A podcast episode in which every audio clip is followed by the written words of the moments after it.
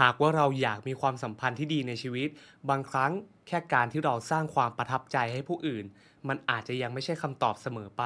เพราะจริงๆ แล้วการที่เรายอมละทิ้งนิสัยบางอย่าง ก็ช่วยให้ความสัมพันธ์ในชีวิตของเราดีขึ้นได้ ดังนั้นวันนี้เราจะมาคุยกันครับ ว่า 5 สิ่งที่เราควรต้องละทิ้งเพื่อความสัมพันธ์ที่ดีขึ้น มีอะไรบ้าง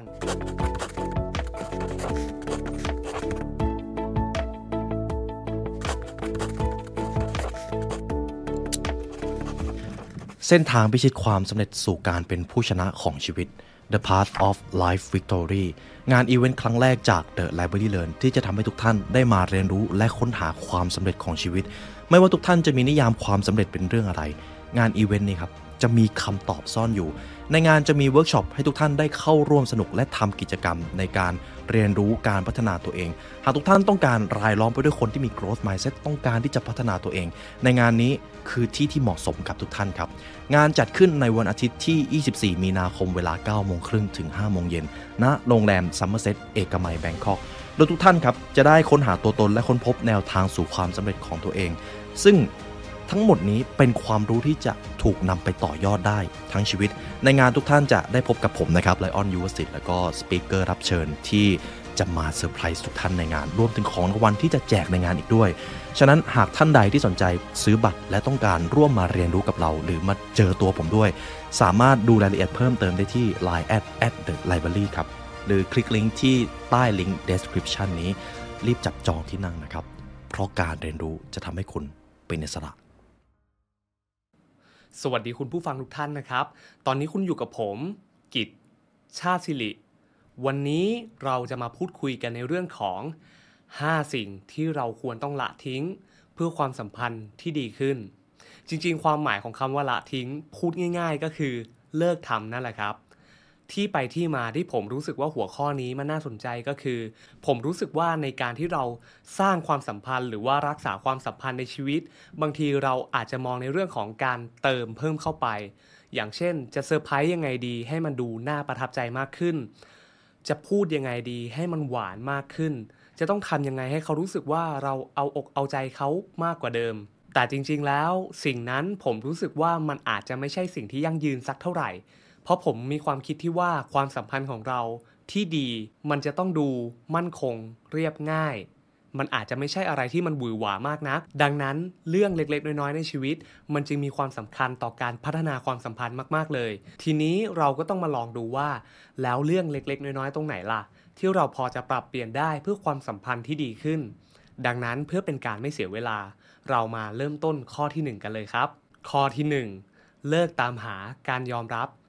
ข้อนี้ฟังดูมันอาจจะเรียบ แต่ว่าทำได้ยากมากเลยใช่ไหมครับไอ้คำว่าเลิกตามหาการยอมรับ มันเป็นคำที่เราอาจจะได้ยินมาตั้งแต่เด็ก แต่ในทุกวันนี้ผมก็เชื่อว่ามันมีหลาย ๆ ครั้งเลย ที่พวกเราเผลอแสวงหาการยอมรับจากผู้อื่น อาจจะรู้ตัวบ้าง ไม่รู้ตัวบ้าง ซึ่งมันเป็นเรื่องปกติมาก ๆ เลย ที่เราต้องการให้ใครสักคนมายอมรับเรา เราต้องการให้สังคมมายอมรับเรา ต้องการให้เพื่อนมายอมรับ ให้แฟนมายอมรับ จริงๆ ผมมีเรื่องหนึ่งที่อยากจะเล่าให้ฟังครับ ในตอนเด็กผมเองเนี่ยเป็นคนที่ต้องการแสวงหาการยอมรับเอามากๆเลย ต้องใช้คำว่ามาก ๆเลยนะครับ ความสุขในชีวิตของผม มันขึ้นอยู่กับคำพูดของคนอื่น อย่างเช่น ถ้าอยู่ในห้องเรียน ผมจะต้องพยายามตั้งใจเรียนให้ได้มากที่สุด เพื่อที่จะให้คุณครูเนี่ยชมผมว่า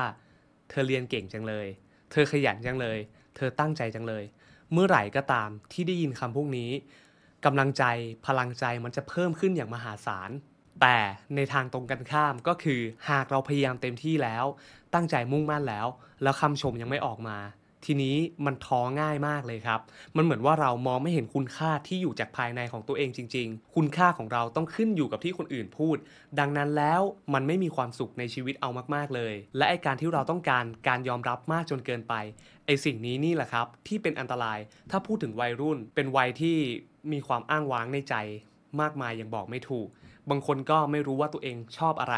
ไม่รู้ว่าตัวเองถนัดอะไร แต่อยากเป็นที่ยอมรับของสังคมจังเลย ไม่รู้ต้องทำยังไง ฉะนั้นวิธีการแก้ปัญหาของพวกเขาก็คือ แสดงออกอะไรก็ได้บางสิ่งบางอย่างเพื่อให้ตัวเองมีที่ยืนในสังคมนั้นๆ อย่างเช่นหนึ่งปัญหาที่ผมพบเจอบ่อยมากๆ ในวัยที่ผมเรียนอยู่นั่นก็คือ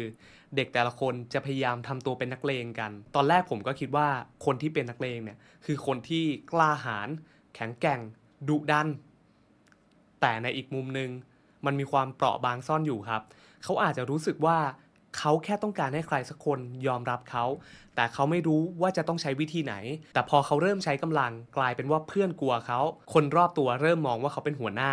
คนรอบตัวเริ่มมองว่าเขาเป็นผู้นำเมื่อนนั้นแหละครับ นิสัยการเป็นนักเลงของเขา มันจะแก้ไม่หาย เพราะว่าสิ่งนั้นเป็นสิ่งที่ทำให้เขามีตัวตน ถ้าเขาเลิกเป็นนักเลงเมื่อไหร่ คุณค่าของเขาจะลดลงโดยทันที อันนี้แหละมันสะท้อนให้เห็นได้ชัดเจนเลยว่าการที่เราแสวงหาการยอมรับจากคนภายนอกมากจนเกินไป มันจะทำให้เรารู้สึกอ้างว้างในใจมาก ๆเลย ความสุขความมีตัวตนของเราจะผูกติดกับสิ่งที่คนอื่นมอง จะผูกติดกับภาพลักษณ์ที่เราแสดงออก ซึ่งถ้าถามผมว่า การแสวงหาการยอมรับจากภายนอกเพียงอย่างเดียว มันมีผลดีไหม ผมอาจจะบอกได้ว่ามันก็มีผลดีแหละครับ เพียงแต่ว่ามันก็มีช่วงเวลาที่จำกัดของมัน มันอาจจะดีกับเราในบางช่วง แต่ในระยะยาว มันย่อมไม่ดีแน่นอน หากในทุกๆวันเราต้องใช้ชีวิต ด้วยการที่เราต้องคอยมาคิดเสมอว่า จะต้องทำอย่างไรให้คนนี้ประทับใจ จะต้องพูดอย่างไรให้คนนั้นชอบเรา โอ้โห มันซับซ้อนวุ่นวายเต็มไปหมดเลย จริง ๆ แล้วผมอยากให้คำแนะนำแบบนี้กับพวกเราครับ นั่นก็คือลองถอดหน้ากากที่ตัวเองสวมไว้ออกมา ลองเป็นตัวของตัวเอง เป็นเนื้อแท้ของเรา ความสัมพันธ์ที่ดี ความสัมพันธ์ที่แน่นแฟ้น องค์ประกอบหลักของมันเลยก็คือ ความจริงใจ ผมชอบคำพูดนี้มากๆเลยครับคำพูดที่เขาบอกกันไว้ว่า การที่คนอื่นไม่ชอบเรา เพราะเราเป็นเรา มันยังดีกว่าการที่คนอื่นมาชอบเรา โดยที่คนที่เขาชอบมันไม่ใช่เราจริง ๆ ถ้าลองคิดตามดูดีๆ แล้ว จะค้นพบว่าความหมายของคำนี้ มันลึกซึ้งมากๆ มันสะท้อนให้เห็นถึงความสุขที่เราควรจะมีให้กับตัวเอง การที่เราต้องคอยเป็นคนอื่นอยู่ตลอดเวลา สุดท้ายสุขภาพจิตของเรามีแต่เสียกับเสีย ดังนั้นแล้วมาเริ่มต้นละทิ้ง นิสัยที่เราต้องการการแสวงหาการยอมรับจากผู้อื่นอยู่ตลอดเวลากัน มาค่อยๆ ปลูกต้นไม้ ปลูกต้นอ่อน ที่มันชื่อว่าความจริงของตัวเราเอง ค่อยๆ ปลูกมันให้เติบโตขึ้นณวันนี้มันอาจจะยังไม่แข็งแรง เราอาจจะยังรู้สึกมองเห็นคุณค่าของตัวเองได้ไม่ชัดเจน แต่เราต้องให้เวลากับมัน ต้องดูแลมันเป็นอย่างดี ค่อยๆ ใส่ปุ๋ย ค่อยๆพรวนดิน เลือกดูแสงแดดที่เหมาะสมต่อชนิดของต้นไม้ที่ชื่อว่าตัวเราเอง และในวันหนึ่งเมื่อต้นไม้ต้นนี้โตขึ้น เมื่อต้นไม้ต้นนี้แข็งแรงพอ ต้นไม้ต้นนี้จะแผ่กิ่งก้าน เพื่อที่จะเป็นบ้านของหัวใจ หรืออีกความหมายหนึ่งก็คือ มันจะเป็นวันที่เราสามารถรักตัวเองได้มากพอ โดยที่ความรักที่เรามีให้ตัวเอง มันไม่ได้ขึ้นอยู่กับคำพูดของผู้อื่นอีกต่อไป ข้อที่ 2 เลิกนิสัยชอบควบคุม หลายครั้งในชีวิตที่เรามีความสัมพันธ์แล้วก็คาดหวังให้ผู้อื่น ต้องเป็นไปตามที่เราต้องการ ผมขอเริ่มต้นตั้งแต่ครอบครัวเลยครับ ตอนที่เราอยู่กับครอบครัวอยู่กับพ่อแม่ของเรา เราก็มีความคาดหวังว่าอยากให้เขาเป็นพ่อแม่ในอุดมคติแบบนี้ บางทีเราไปเห็นพ่อแม่เพื่อน มีไลฟ์สไตล์ชีวิตที่โอ้โหดูดีจังเลย ส่วนพ่อเราชิลมากเลย ผมยอมรับครับว่าตอนเด็กๆ ผมก็มีมุมหนึ่งที่คิดว่าเฮ้ยทำไมพ่อเราไม่เท่เหมือนคนอื่นเขาเลยทั้งๆทที่เรื่องนี้ถ้าดูดีๆแล้ว คนที่ผิดไม่ใช่พ่อของผม แต่เป็นความคิดของผมต่างหากที่ตั้งความคาดหวังไว้กับคนรอบตัว ว่าคนนี้จะต้องเป็นแบบนั้น คนนั้นจะต้องเป็นแบบนี้ ผมขอย้ายมุมมองจากครอบครัวมาเป็นคนที่ดูสนิทกับเราอีกหน่อยแล้วกัน นั่นก็คือเพื่อน อันนี้ก็เป็นปัญหาในชีวิตเหมือนกันครับ เราจะมีเพื่อนกลุ่มหนึ่งที่เราสนิทมากๆ ไอตอนที่เราเพิ่งรู้จักกันใหม่ ๆ ยังไม่สนิทกัน เราก็ไม่ค่อยคาดหวังอะไรกับเพื่อนกลุ่มนี้ แต่เมื่อไหร่ก็ตามที่เราเริ่มต้นสนิทกันแล้ว เมื่อไหร่ก็ตามที่มันอยู่ในจุดนั้น เมื่อไหร่ก็ตามที่เรามีความสนิทกันมากๆ เราก็จะมีความคาดหวังที่มันค่อนข้างสูง ยกตัวอย่างเช่น เราอาจจะเป็นคนที่แพ้นม แต่วันนี้เพื่อนดันซื้ออาหารมาฝาก และอาหารของเพื่อนดันมีนมอยู่ในนั้น เราก็อาจจะรู้สึกโกรธเพื่อนได้ว่าเฮ้ยเรารู้จักกันมาตั้งนาน เราสนิทกันแท้ๆทำไมเรื่องแบบนี้ถึงลืม พอเป็นแบบนี้ มันก็ทำให้เรารู้สึกน้อยใจในความสัมพันธ์ รู้สึกน้อยใจในเพื่อน ว่าทำไมเพื่อนไม่ให้ความสำคัญกับเรา ทางทั้งที่ความจริงแล้ววันนั้นเพื่อนอาจจะรีบมาก แล้วก็ลืม หรือไม่ถ้าเพื่อนจำไม่ได้ ก็คงไม่ใช่เรื่องที่ผิดอะไรมากนะัก เพียงแค่เราลองบอกกันดีๆ ลองพูดกับเพื่อนใหม่ว่า เฮ้ย ลืมหรือเปล่าจริง ๆ แล้วเราแพ้นมนะ แต่ว่าเอ้ย เข้าใจได้มือนี้ไม่เป็นไร ถ้าเราใช้วิธีนี้ ผมเชื่อว่าความสัมพันธ์ในชีวิตของเรา มันคงจะแฮปปี้ขึ้นมากๆ ในตัวอย่างต่อไปก็คือเป็นแฟนละกัน ในความสัมพันธ์ของเรา แน่นอน เวลาที่เรามีแฟนเนี่ยความคาดหวังของเรา มันพุ่งสูงมากๆ ถามว่าผมรู้ได้ไง ใช่ครับ ผมก็เป็น และความคาดหวังที่เรามักจะเผลอตั้งกับแฟน นั่นก็คือ เราอยากให้แฟนของเราเป็นเราคนที่สองหมายความว่า หากเราชอบกินอะไร เราก็อยากให้เขากินแบบนั้น หากเราชอบทำกิจกรรมอะไร เราก็อยากให้เขาทำกับเราด้วย รวมไปถึงอะไรที่เราไม่ชอบ อะไรที่เราไม่ทำ เรามีความเชื่อยังไง มีทัศนคติยังไง มีมุมมองต่อการเมืองยังไง เราก็อยากให้เขาคิดเห็นตรงกันกับเรา ซึ่งถามว่าแปลกไหม มันก็ไม่ได้แปลก เพราะพวกเราแค่มีความรู้สึกลึกๆว่า เราแค่อยากให้ใครสักคนเข้ากับเราได้อย่างสมบูรณ์แบบ ย้ำคำว่าสมบูรณ์แบบนะครับ เพราะไอ้คำว่าสมบูรณ์แบบเนี่ยแหละ ที่มันเป็นปัญหา จริง ๆ แล้ว การที่เราปรับตัวเข้าหากันในระดับหนึ่งผมคิดว่ามันเป็นอะไรที่ค่อนข้างลงตัวและ แค่มีช่องว่างตรงกลางไว้ให้กันหน่อย อะไรที่อีกฝ่ายมีความสุข ให้เขาได้ไปทำในจุดที่เขามีความสุข เราไม่ต้องตามหาความสมบูรณ์แบบ เพราะความสมบูรณ์แบบมันไม่เคยมีอยู่จริง ผมเชื่อว่าถ้าพวกเรา ลองนั่งทบทวนกับตัวเอง แล้วมองย้อนกลับมาที่ตัวเองเพียงคนเดียว เราจะพบว่าเรามีความต้องการที่มันหลากหลายมากมาย มีความเชื่อที่อาจจะเหมือนกับคนอื่นบ้างในบางเรื่อง ส่วนบางเรื่องก็แตกต่างมากๆเลย มีกิจกรรมที่บางครั้งก็อยากทำร่วมกับคนนี้ บางครั้งก็อยากทำด้วยตัวเองคนเดียวถ้าเรามองเห็นตัวเองในมุมนี้ ผมเชื่อว่ามันจะทำให้เราลดความคาดหวังที่มีต่อผู้อื่นได้มากขึ้น และจะทำให้เราเลิกนิสัยชอบควบคุมคนอื่นได้ เพราะเราจะตระหนักรู้ว่าแต่ละคนก็มีความต้องการของตัวเองที่แตกต่างกันไป แต่ประเด็นก็คือ เราจะหาตรงกลางร่วมกันยังไง ให้เรามีความสัมพันธ์ที่มีความสุข ข้อที่ 3 เลิกนิสัยปฏิเสธ ความอ่อนแอ ข้อนี้ผมเชื่อว่าเป็นเพนพอยต์ของหลาย ๆ คน หลาย ๆ คนอาจจะมองว่า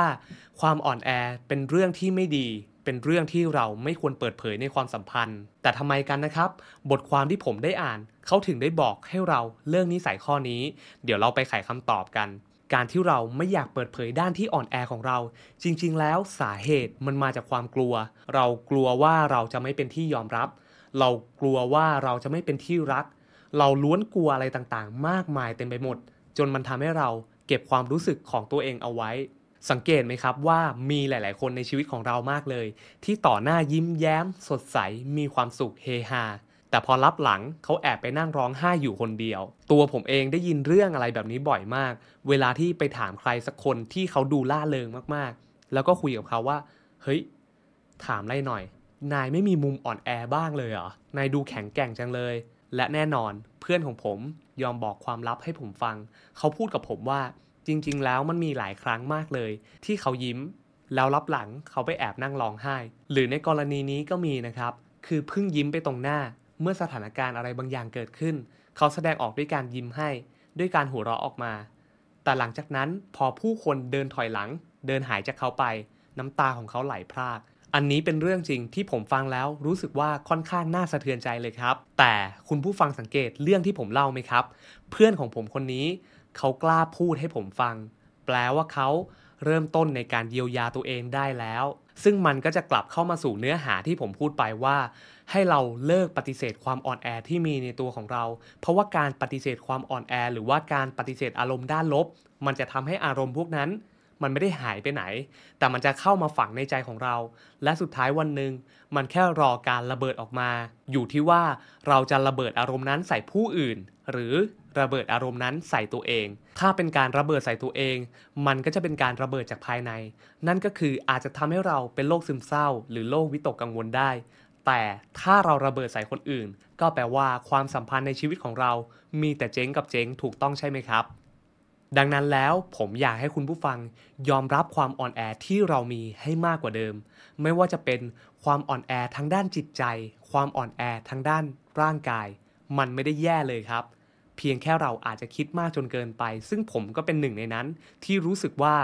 การที่เราอ่อนแอเป็นเรื่องที่แย่ แต่วันนี้ความคิดผมเปลี่ยนไปแล้ว การที่เราเปิดเผยด้านที่อ่อนแอออกมา มันจะทำให้เรามีความสัมพันธ์ที่ดีขึ้น มันน่าแปลกมากว่ามันเกี่ยวข้องกันยังไง แต่จริง ๆ แล้วเรื่องนี้มีงานวิจัยรองรับไว้อยู่ครับ เขาบอกเอาไว้ว่าการที่เราช่วยเหลือใคร มันจะทำให้เรารู้สึกดีกับคนคนนั้น สังเกตไหมครับ ว่าบางทีใครเข้ามาขอความช่วยเหลือเรา ถ้ามันเป็นเรื่องที่เราสามารถช่วยได้จริง ๆ หลังจากที่เราช่วยเขาไปแล้ว เราเองก็มีความรู้สึกดีกลับมาด้วยเช่นกัน นั่นก็หมายความว่า หากเราเปิดเผยมุมที่อ่อนแอของเรากล้าโทรไปขอคำปรึกษาจากเพื่อน กล้าโทรไปขอคำปรึกษาจากคนรัก กล้าโทรไปขอคำปรึกษาจากครอบครัว หรือใครก็ตาม คนที่เป็นผู้รับฟังเรา เขาจะมีความรู้สึกดี กลับมาให้เรา เขาจะยิ่งรักเรามากยิ่งขึ้น เพราะเขาจะมองว่าในวันที่เรามองไม่เห็นทางออก คนที่เราเลือกให้ความสำคัญ นั่นก็คือพวกเขา สิ่งนี้แหละครับ ที่จะทำให้เขารู้สึกดี และในอีกมุมกลับกัน หากเป็นวันที่พวกเขาไม่ไหว หากเป็นวันที่พวกเขาท้อใจ คนที่พวกเขาอยากโทรหา มันอาจจะเป็นเราก็ได้ และสิ่งนี้แหละที่จะทำให้ความสัมพันธ์ของเรา แนบแน่นยิ่งไปกว่าเดิม มายอมรับความอ่อนแอในชีวิต เพื่อให้คนอื่นได้มีส่วนร่วมในการเติบโตและพัฒนาไปพร้อม ๆ กับเรานะครับ ข้อที่ 4 เลิกนิสัยการเก็บคะแนน ข้อนี้ลองฟังกันดีๆนะครับ ว่าคุณผู้ฟังเคยเป็นหนึ่งในคนที่มีการเก็บคะแนนอยู่ในใจเสมอไหมคำอธิบายของคำว่าเก็บคะแนนก็คือ การที่เราใช้ชีวิต แล้วเราจะคอยนับอยู่ตลอดเวลาว่า เรื่องนี้ที่เราทำให้เขามันมีแต้มประมาณเท่าไหร่ อย่างเช่น สมมุติว่าวันนี้เราทำอาหารให้แฟนของเรากิน บวกคะแนนไว้ในใจแล้ว วันนี้เรามี 5 แต้มแล้ว จะทำอะไรก็ต้องคอยคิด คอยนับแต้ม คอยจดแต้มอยู่ในบัญชีหัวใจไว้ตลอด เวลาที่จะมอบอะไรให้ใครสักคน เราก็จะคิดแล้วว่าของที่เรามอบมีมูลค่าเท่านี้นะคุณช่วยจำเอาไว้ด้วยนะ ถ้าพูดในภาษาบ้านๆ ก็อาจจะเป็นนิสัยของการชอบทวงบุญคุณนั่นเอง การที่เรารู้สึกว่าเรามอบหลาย ๆ สิ่งหลาย ๆ อย่างให้คนอื่นมากไปแล้ว ทำไมคนอื่นถึงไม่ตอบแทนกลับมาหาเราบ้าง เราให้สิ่งนี้กับคุณไป เราก็สมควรที่จะได้รับของที่มันสมน้ำสมเนื้อกลับมาสิ ถามว่าความคิดนี้ผิดไหม ก็อาจจะพูดไม่ได้เต็มปากว่ามันผิด แต่ถามว่ามันทำลายความสัมพันธ์ในชีวิตของเราไหม มันทำลายความสุขของเราไหม แน่นอนมันทำลายมากๆเลย แล้วมันก็ส่งผลที่แย่มากๆในระยะยาว เพราะมันจะกลายเป็นว่าเราใช้ชีวิตด้วยการให้ แต่เป็นการให้ที่หวังผลตอบแทนอยู่เสมอ เป็นการให้ที่ไม่ได้ให้เพื่อให้จริงๆ สุดท้ายถ้าเรายังปล่อยนิสัยนี้ ให้มันเติบโตอยู่ภายในหัวใจของเรา ให้มันเติบโตอยู่ภายในตัวตนของเรา มันจะปลุกด้านมืดของเราขึ้นมา นั่นก็คือความโลภมันจะเกิด ไม่ว่าเราจะมีความสัมพันธ์กับใคร เราจะมองเรื่องผลประโยชน์เป็นที่ตั้ง เราจะโลภ เราจะรู้สึกว่าการที่เราเสียสละเรื่องนี้ให้เขา เราจะได้อะไรกลับมา ทีนี้มุมมองที่เราเคยมองว่าความสัมพันธ์เป็นสิ่งที่สำคัญในชีวิต ความสัมพันธ์มีไว้เพื่อหนุนนำช่วยเหลือ เกื้อกูล และรับฟังกัน มันก็จะเปลี่ยนไป มันจะกลายเป็นว่าในหัวเราจะรู้สึกว่าความสัมพันธ์คือผลประโยชน์ เมื่อไหร่ก็ตามที่เราเริ่มจดแต้ม เราจะเปรียบเทียบแต้มตัวเอง กับแต้มที่คนอื่นทำให้เราอยู่ตลอดเวลา วันนี้แต้มที่เราทำให้คนอื่นมี 50 แต้ม แต่คนอื่นตอบแทนกลับมาเพียงแค่ 6 แต้ม 10 แต้มเท่านั้น โอ้โห ชีวิตนี้ไม่มีความสุขเอาซะเลย คนที่เราครบอยู่ด้วยไม่ดีเลย ไม่ยอมตอบแทนเรา ลองเลิกนิสัยการชอบเก็บคะแนน แล้วเปลี่ยนมาเป็นการใช้ความรู้สึกให้มากขึ้น เวลาที่เราจะทำอะไรให้ใครสักคน ลองใช้หัวใจของเราเพิ่มมากขึ้น ใช้ความเข้าใจ ใช้ความเห็นอกเห็นใจเพิ่มมากขึ้น แล้วดูว่าสิ่งที่เราอยากทำให้พวกเขา มันเกิดประโยชน์ต่อเขาจริงไหม และเราอยากทำด้วยใจที่บริสุทธิ์จริง ๆ หรือเปล่า ถ้ามันจริง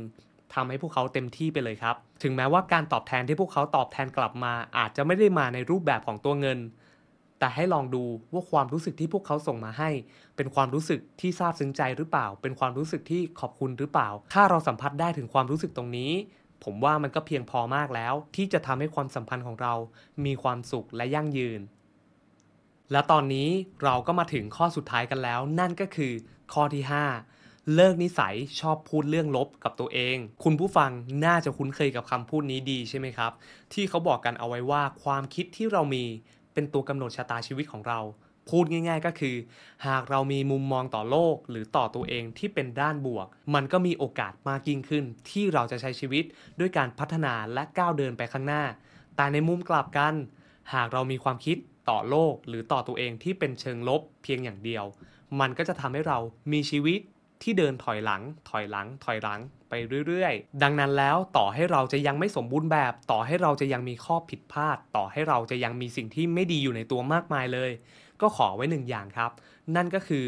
เลิกคิดลบกับตัวเอง แต่ก็ไม่ได้หมายความว่าให้เราปิดบัง หรือปฏิเสธด้านลบของตัวเอง สิ่งที่เราควรต้องทำจริง ๆ ก็คือ ยอมรับครับ